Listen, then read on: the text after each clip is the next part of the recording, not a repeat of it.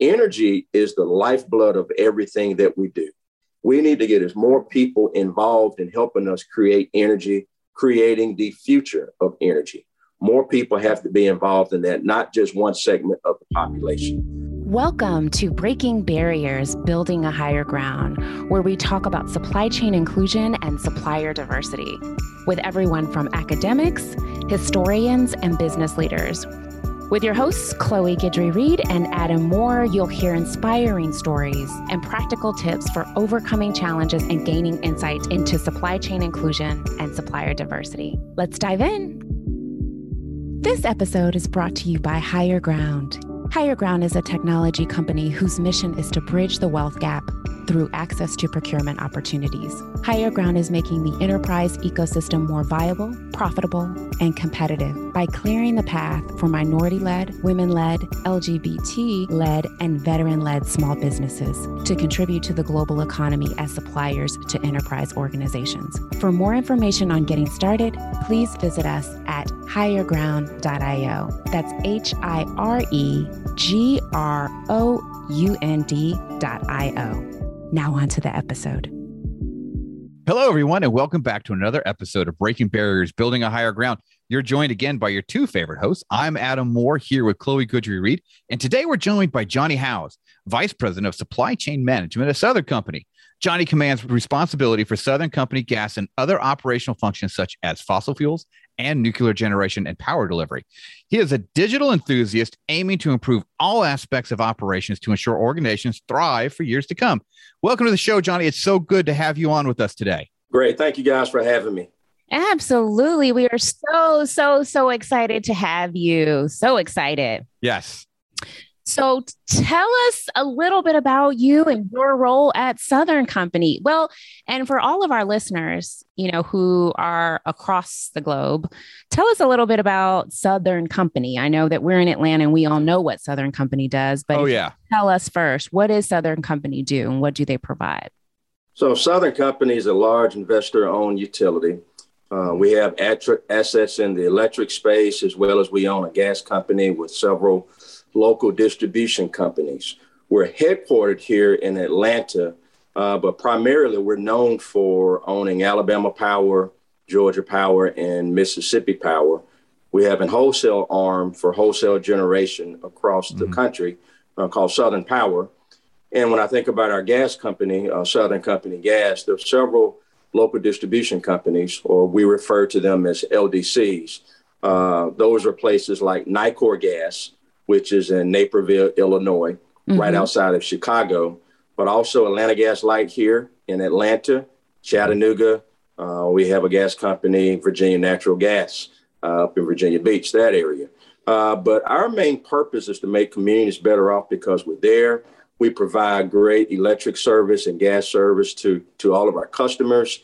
And pretty much, I, I tell folks that our purpose is to make sure that our customers' lives are better, I mean, even you guys, your lives are better because you have energy in your homes. That Southern Company, really in a nutshell, without going into facts and, and figures, that kind of thing. Uh, I guess me myself, you, you originally asked Chloe, uh, supply chain operations uh, is, is where I kind of live and, and breathe every day.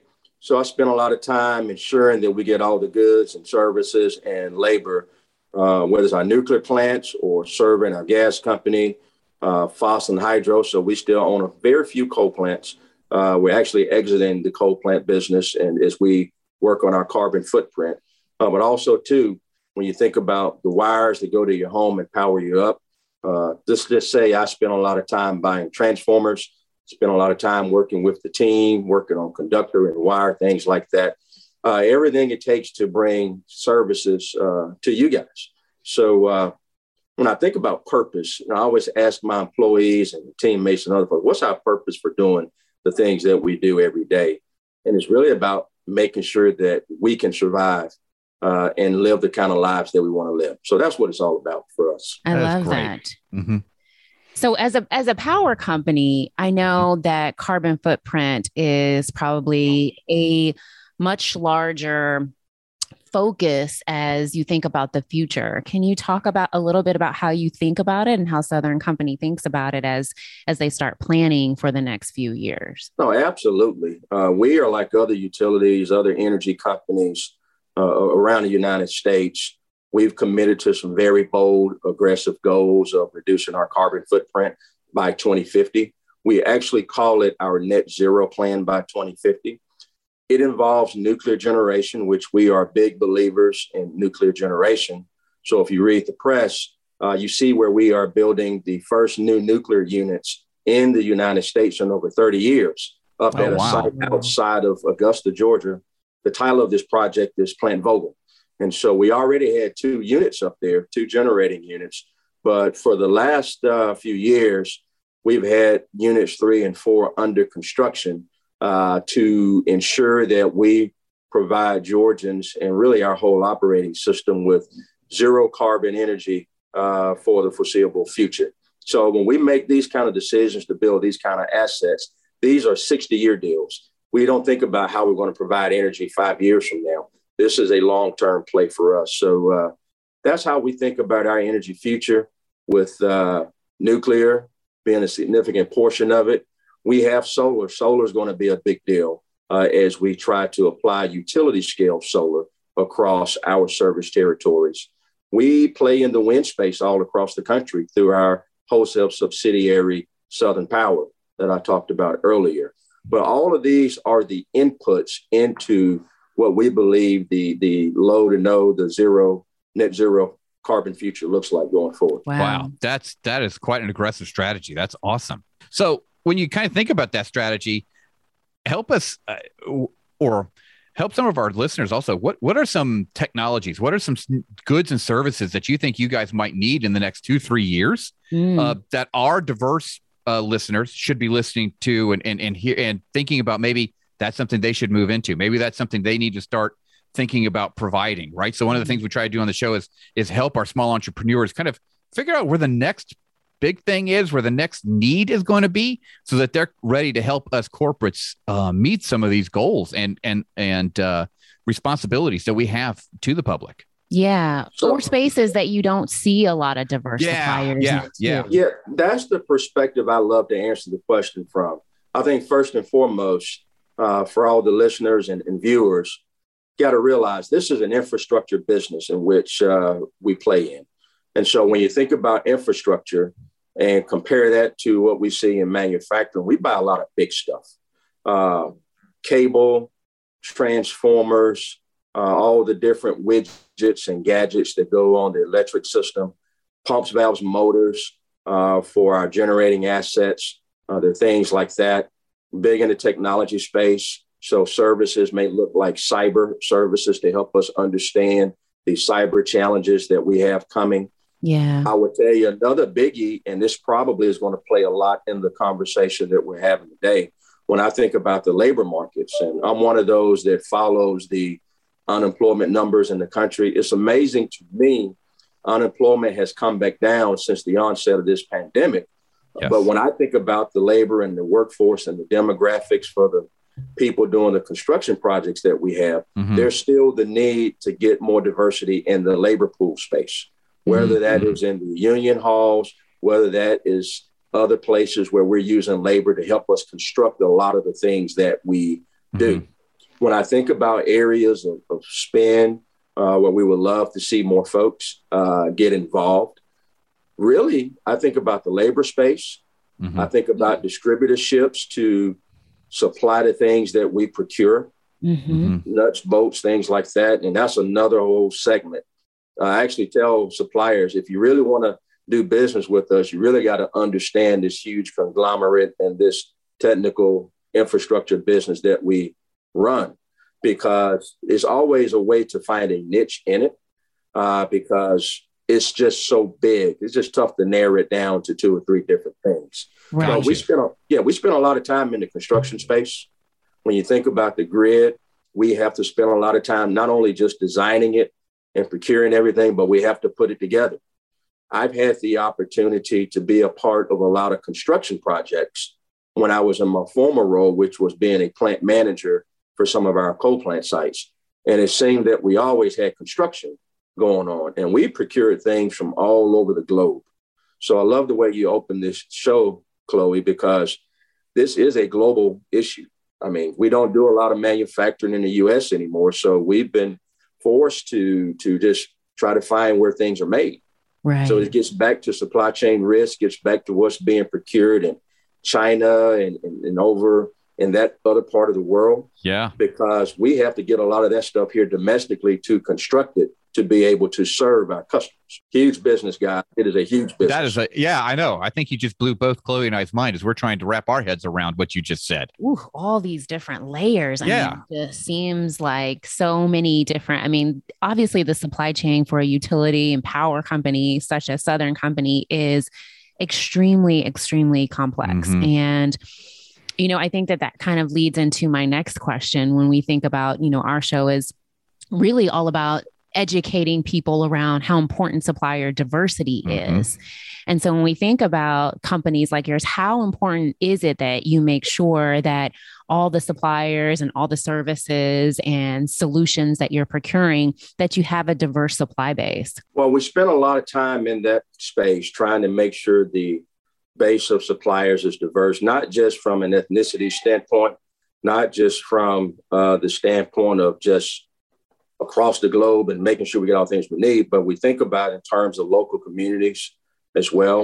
We try to spend a lot of time understanding with the goods and services that we need, how do we find suppliers to provide these things? So we have development programs inside of our company Mm-hmm. where Nice. we do matchmaking events. Mm, We do things like pairing suppliers up with others to be intentional about certain areas of spend. So, for example, uh, I was in a meeting this week where we were talking about uh, ash pond closures at our coal plants. mm, And how do we get people from these local communities where these ash ponds are to be a part of these spin buckets that we have? How do we use the local trucking company to Mhm. truck out some of the ash that we have to remove from the site? Or how do we get the local electrical company to be a part of that project? Because one thing is certain, and I've learned this through the years, I had the opportunity to be a part of a plant retirement and kind of get us set mm-hmm. up and lead us through that effort. When we retire some of these plants, that means we're impacting the tax base to those mm-hmm. communities.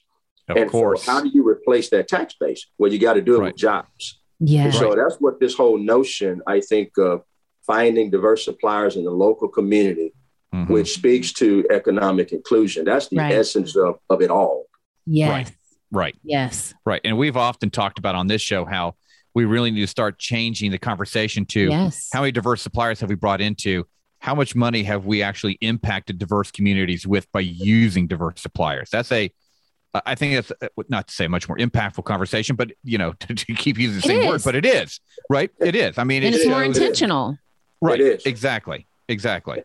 So when we make decisions as a company uh, to to say, for example, change over our fleet of plants, we make Mhm. first of all we make those decisions in the best interest of customers based on economics. Is the right thing Sure. to do. So that's X.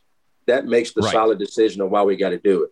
Now that that decision is made, we think about the community. We do a broad span to say, okay, how do we do this the right way? How do Mhm. we execute this decision the right way? So that's what drives a lot of these conversations we have about economic inclusion. I No, love that's it. great. Now, do you include that? So, in your economic inclusion studies, do you include that in your uh, community, re- you know, either reinvestment stuff or your community responsibility reporting? Do you include those metrics in that as well too? We're having those discussions starting that. I would tell you this whole phenomenon with ash ponds is, is fairly new. So this is challenging us as well to figure out how to do this the right way. And then I would even tell you one of the things we've learned over the last 18 months or so since George Floyd was killed was these economic disparities that really exist in America. Yeah. And I think the pandemic has highlighted the fact that there's this wealth gap that still exists in America. When you peel the onion back, one of the things that you learn when you pay attention to small business is that there are not a lot of MBE businesses, not a lot of Black businesses in, I would say, this industry, in this space. So that's why we're intentional about the programs that we have, that we're creating to try to develop more businesses to operate in this space. energy is the lifeblood of everything that we do. We need to get as more people involved in helping us create energy, creating the future of energy. More people have to be involved in that, not just one segment of the population. So, again, as mm-hmm. I think about economic inclusion, which I think is a better term for supplier diversity, economic mm-hmm. inclusion is one of those where you really have to think broadly about the big issue. And you used one of Adam's favorite words, yes, intentionality. I, in I love intentionality in this space. Yes, yes. Thank you. Absolutely and it seems like that that southern is very intentional about yes. the programming about making mm-hmm. sure that the communities and in within your territories are thriving and that you're creating jobs even when you're closing these plants. Like how do we recreate some of these jobs? I mean i just i just love that. Absolutely. We saw that in the last economic downturn right? I mean look at what happened to detroit. We had that issue. Automakers pulled out of detroit like without even thinking twice about it and they're still trying to recover that economy so I really Absolutely. appreciate hearing somebody like Southern say, "Hey, we're not going to duplicate that same model, right? We we have to pull out." Shutting down a coal plant, I think, is a, a good thing, right? I mean, if we look at it from an, a, a standpoint of, of impacting our, you know, our Earth, uh, sure. that's great. But then just not just to say, well, hey, we're doing a great thing. We shut down a coal plant and then walk off, patting yourselves on the back. You sat there and go, you know, but there are people impacted by this. There's real jobs, there's real community around these coal plants and not just walking away and leaving a void. So I think that's very commendable. Yeah. Well, you know, decisions have impacts, and you can make one decision, which is absolutely the right decision. But if you don't spend enough time understanding how does that decision impact not just the community, but every stakeholder, yeah. Then from that perspective, you, you hadn't done your homework. Right. There it is. Yep. Absolutely. Absolutely. And I think that speaks to just overall leadership in general, just being leaders in your space and being intentional about how you're leading the way um, in all these different areas. Absolutely. I couldn't agree more. So, how important do you think having good leadership skills and having good leaderships in general, good yeah. leadership in the organization is to a successful organization and more specifically, I guess to to the supply chain? Well, leadership is critical to any organization. There always has to be a strategy, a plan, a, a process for making decisions. You got to have the right engagement. Uh, so, leadership is what drives all of that. When I think about leadership in the supply chain space, it is even more important because, as we've seen in the news and the media the last 18 months with COVID, supply chains are ravaged all around the globe, all, all around the world. And so, this is one of these situations where leadership, and leadership looks a lot of different ways, but leadership has to get involved and, and step up to help plot a path. Yeah. You know, when we're trying to figure out what the path forward is, someone has to do it. Yeah. Mm-hmm. Really, it's mm-hmm. everybody's mm-hmm. job, but somebody's got to drive it. So leadership is paramount in everything that's happening these days. Yeah. Mm-hmm. Wholeheartedly. Completely agree. Yeah.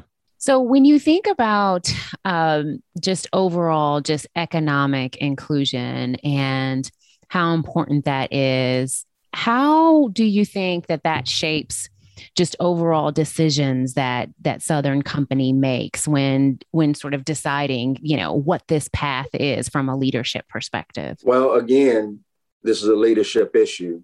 Economic inclusion is really at the top of it. I personally believe economic inclusion rises to the top of a lot of decisions that, that leaders make. When mm. we think mm. about how to run our businesses, when we think about our supply base, one of the things that we have seen time and time again, not just at Southern, but we see this in a lot of places around our country. The more diverse the decision making body is, the more factors you can get into the decision. Mm-hmm. I mean, one of my favorite questions to ask is how do we make this decision? And when you ask that question, you have to think about all of the inputs and the attribute attributes and really what kind of outcomes are you looking for? Mm-hmm. So when you think about it from from those perspectives, leadership drives it, economic inclusion has to be a part of it because again if your mission is making sure your communities are better off because you're there yeah if right. your mission is is growing your business bringing in more customers if we can create more small businesses we call it the circle of life more yeah. small businesses are going to make the meter spin there's going to be more revenue we're going to be able to invest in our business we'll get healthy uh, favorable outcomes from our regulators to help us continue that circle going. So mm. all of this stuff is interrelated. It's all interrelated.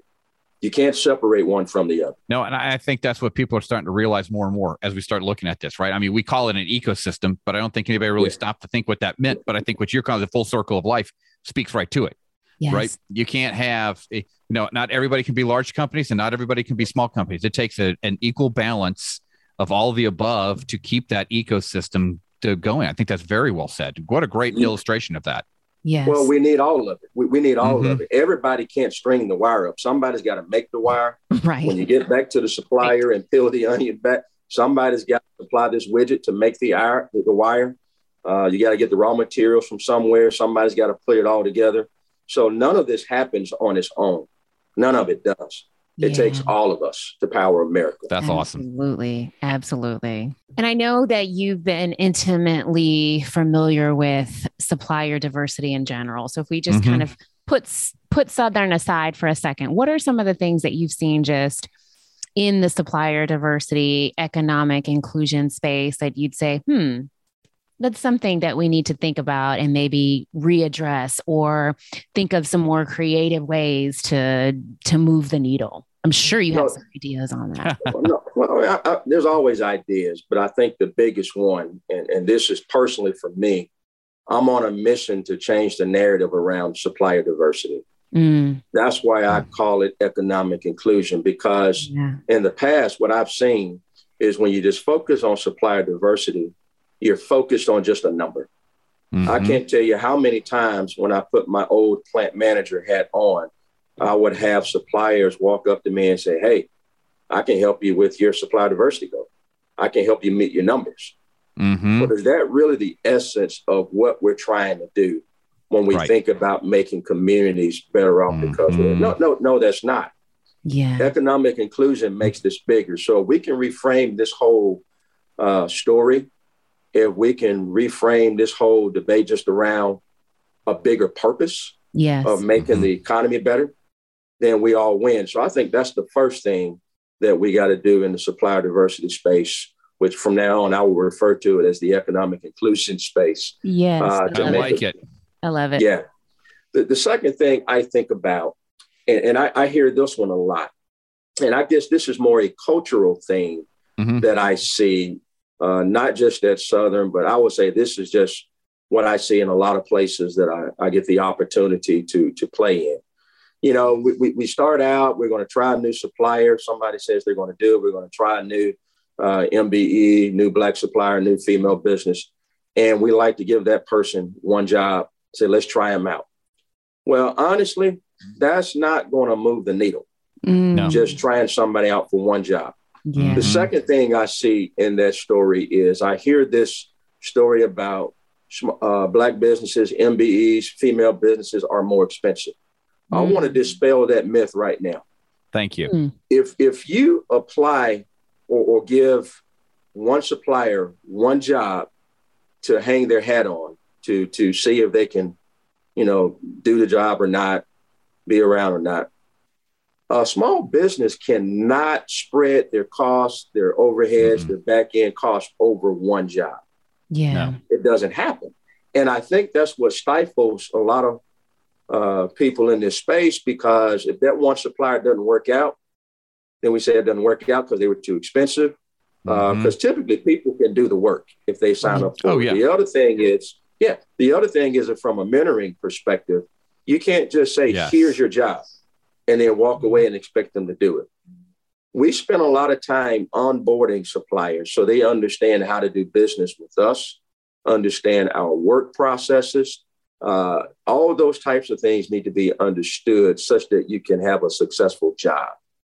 So I think we have to free frame how we approach suppliers and, and do business with smaller suppliers because they're not more expensive. Right. If we can get to the point where we can say source a book of work Mhm. or commit to a slightly bigger scope. I'm not saying risk it up and, and give a, a big Right. job. I mean, nobody wants Yeah. to do that. Yeah. But clearly, you got to do more than one job. Clearly, you have to.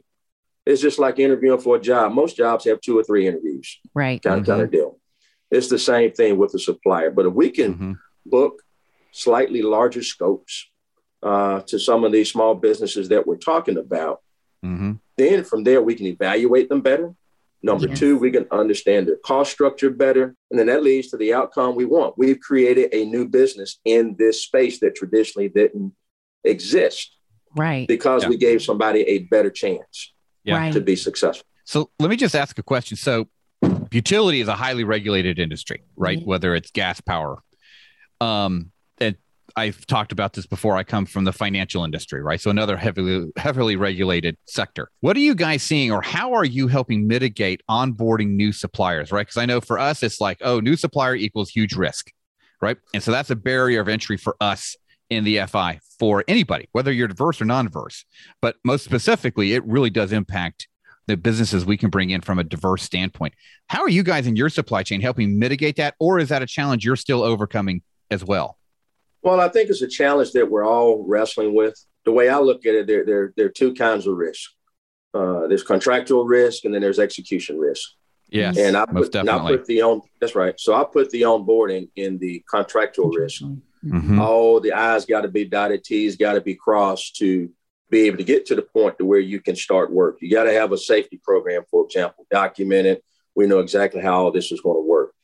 If you go through the process of all of those types of things in an onboarding process, and then when it gets to the execution side of the equation, the execution risk, I'm an engineer by trade. You can de-risk any project. I firmly mm-hmm. believe that. Yeah. If you mm-hmm. break it down into bite-sized chunks to mm-hmm. understand this task has to be done, what's the risk of this task going off well, if it goes off well or not well, you yeah. can put a plan to de-risk that activity in place. And so I think if you approach that project from those two perspectives, mm-hmm. contractual risk and execution risk, I think you find yourself in a situation being able to line item out everything that's got to be done and really understand what risk really exists on the contract side and the execution side. Mm-hmm. So in, in, our business, yeah, we have risk assessments that we do all the time. Mm-hmm. Uh, we're having that conversation now around MBEs and black businesses and small businesses as we know we got to grow more businesses in this space. If we can help those businesses de-risk their activities, then there's a chance for, for everybody to be successful. We get the outcomes we want, they get the outcomes the businesses want. All of this stuff will gel together. We have a better output at the end. So when you so for all of our small businesses, diverse small businesses that are are listening, mm-hmm. how can they sort of think about you know, okay, I want to do business with Southern. What would be the first sort of thing? How do they build relationships and how do they sort of start to think about like how do I get in this, this space and how do I secure business with a big name like like Southern Company, especially if they're you know doing like small parts or you right. know, but they but but to your point, they can actually execute and they do what they do very very well. Mm-hmm. Mm-hmm. mm-hmm. I think the first thing, and I tell this to any supplier, learn our business first because you can't do everything. You have to identify your small niche inside of our business that you want to play in that space. Uh, some spaces are very competitive. I see a lot of times where a lot of suppliers want to play in the same space. Yeah. And I always challenge them go learn our whole business. Just because you do this, don't mean you can only play in this space. There may be some other places that you hadn't thought of. Right. But as Southern Company, we can't identify that because we may not know your business and what your real capabilities are. And the wrong thing for a supplier to do is to say, yeah, we can do that. And then we say, yeah, okay, we'll let you do it. And you hang up the phone, then you go figure it out. That is the absolutely wrong. No, please don't. Do. Yeah. Don't yeah. don't yep. do that. So I hope the viewers hear me say that. Don't do that. But if you're good at something, then you got to help us understand where you fit in our space. And with that, you got to build relationships, not with people like me, because I'm looking at the entire organization. One of the, the misnomenclatures out there or, or, things that people believe is absolutely not true. I do not see everything that's awarded. Mm-hmm. I do not know everything that's bid out. Yeah. So it's amazing right. how sometimes people come up to me and say, Hey, I want to do this. You guys got this award out here. I can play in that space. And nine times out of 10, I don't even know about it. And it makes me go do more homework. Uh, if I think it's worth it. Because a lot of times I'm like, that's not a good space to be in. I wish you would spend more time learning our whole company. You figure out the better space. Uh, but I think that's the first thing. Learn our business, and once you find your niche where you think you can contribute to our business and contribute to us serving customers, then I think that relationship is built with that decision maker. You mm-hmm. got to find that decision maker in not right. just our business, but any business where yeah. someone yeah. is trying to to, to work. Yeah. Uh, yeah. Because, like I said, I don't make the decisions on, on, on which widget to buy or which nut and bolt to buy. That's not my role, kind of mm-hmm. kind of deal. Yeah. It's, it's, it's not. I'm looking at the ecosystem of suppliers trying to help us leverage the size of Southern Company to procure the goods and services that we need, actually procure them better than we were procuring them yesterday. I think that that is something, if I had a dollar for every time that someone on our show said, learn our business first right. before yes. you come to us, I think I'd, I'd probably be like at least I'd at least have a hundred dollars now since we only yes. have like a hundred episodes. Yes, so true. yes, it's That's literally true. every single episode, yes. every company, which, which you know begs the question: How many suppliers actually just come and like, here's what we do, and instead of just thinking about and coming and approaching things like hey, I see you guys have this problem and want to kind of help you with, I think I particularly have this potential solution for it. I, I just, I, I wonder if suppliers are just kind of every single time just trying to push, push, push, push their, their solutions and their services on a lot of these larger companies. You're, you're right. I, I, I see that a lot. Don't, don't push it on me. I mean, I may not want you to do what you do. I may have something already set up that's creating a tremendous amount of value already for mm. our company. Yeah. That's why I mean some of these spaces are extremely competitive. But if you learn our business, you'll find those opportunities where you really can help. And anybody on my team will listen to that. Yeah. If you say, I want to help you in this space, and here's why you need help in that space. Anybody will listen to that conversation. Oh, yeah. That's been my advice to my proteges since I started mentoring diverse businesses. Don't mm-hmm. don't come up, don't come up to a corporate and say, So how can we help you? Well, if you don't know who I am, I don't know what you do. I am the last person you need to ask. All right. That's exactly right. That's right. exactly right.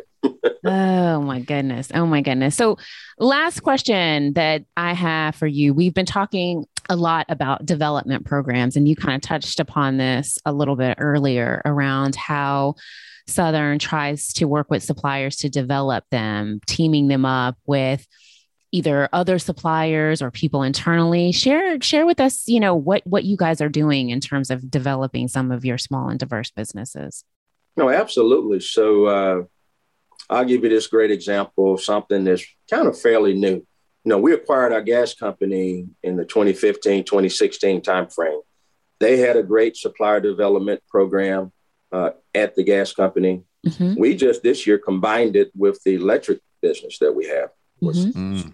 And so when we did that, we wanted to be able to have one joint program where we could bring in suppliers and say, okay, let us teach you about Southern Company. Let us teach you about the electric business and the gas business and what this means. And so we've had a whole curriculum set up to teach people how to do business with us.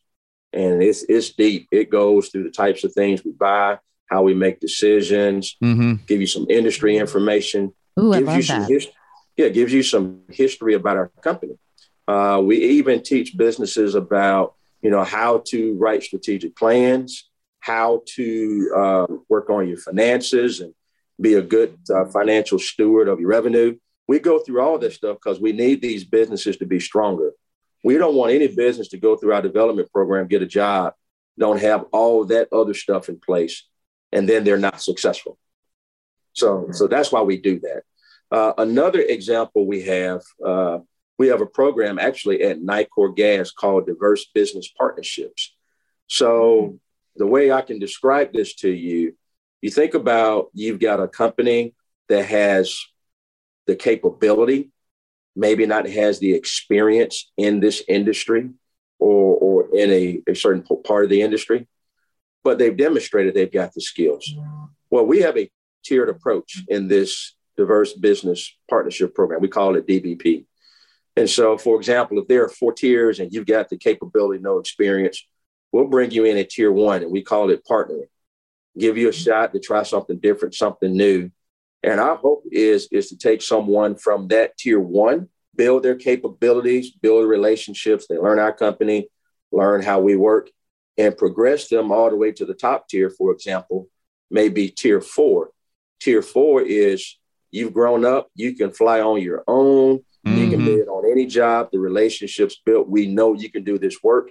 And not only do the work with us, but you should be in a position to where you can go bid on this type of work at any other company or, or business in this industry. So it's kind of a structured, tiered approach to grow somebody. Mm-hmm.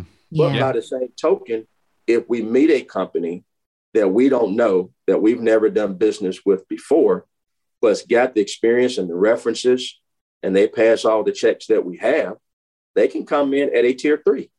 And a tier three may mean we're going to be intentional about giving you this work so you learn the nuances of working on our system in the hopes of getting you to a tier four, such that down the road we get more diverse businesses bidding on these contracts and these projects down the road. So it's just another way to be intentional mm-hmm. about kind of what we're doing and how we're trying to achieve these economic inclusion outcomes that we mm-hmm. desire. Wow. That's amazing. Love that program. I love it. It sounds like you guys are doing some incredible things, not just helping suppliers grow with Southern, but to your point, helping them grow with other businesses, particularly in the utility space or even outside of the utility space, but mm-hmm. just giving them that experience and that training and that development so that they feel confident when they go into and talk to some of these other brands. Yeah. Absolutely. Yeah. Our supplier diversity team or our economic inclusion team, uh, they do a great job. Yeah. They do a they do a fantastic yeah. job. Yeah. They they're, care. They're very they're, they're very notch. intentional. Yeah, they're yeah. very intentional about what they do. Oh yeah. Yeah. They it's a, it's a pleasure to work with them in this space. You know, uh, being uh, Atlanta based myself too, I, I know them on a first name basis, okay. I think. So uh, yeah, being able to work with them is always a joy. So, and, and they bring a lot of uh, fire and passion and knowledge and know how too. So, it's a They're great team. You guys, business. you guys, I, am saying you guys have got uh, firing on all cylinders for sure. They're the yes. best in the industry. We get mm-hmm. calls all the time saying, "How do you guys do this? Or do you have any ideas?" And they always respond. Uh, they do a great job for us. Well, thank you so much for coming on the show, Johnny. Johnny's been great. Absolutely, my pleasure. Uh, it's been a pleasure to work with you guys. Good luck in your business as you guys move forward. And the last thing I'll say is keep helping people, keep mm. helping businesses. Yes, that, that's that's what this is about. If yeah. we all do this together, collectively, we, we can help America. We yes. can do that. I agreed. We could not agree with you more. we could not. We could not. Well, be sure to connect with us on LinkedIn at Chloe Guidry and Adam Moore and Johnny Howes III. And if you enjoyed this episode, make sure to leave us a review on Apple Podcast and check out our previous shows and stay tuned for next time. Thank you. Thank you. Thank you for listening to Breaking Barriers, Building a Higher Ground. We are grateful for the time you spend with us and participating in these conversations. Please review and rate and share our show as we are focused on growing awareness in the supply chain inclusion and supplier diversity space. If you'd like more information, please visit us at hireground.io. That's H I R E ground.io. Thank you for being here, and we look forward to seeing you next week.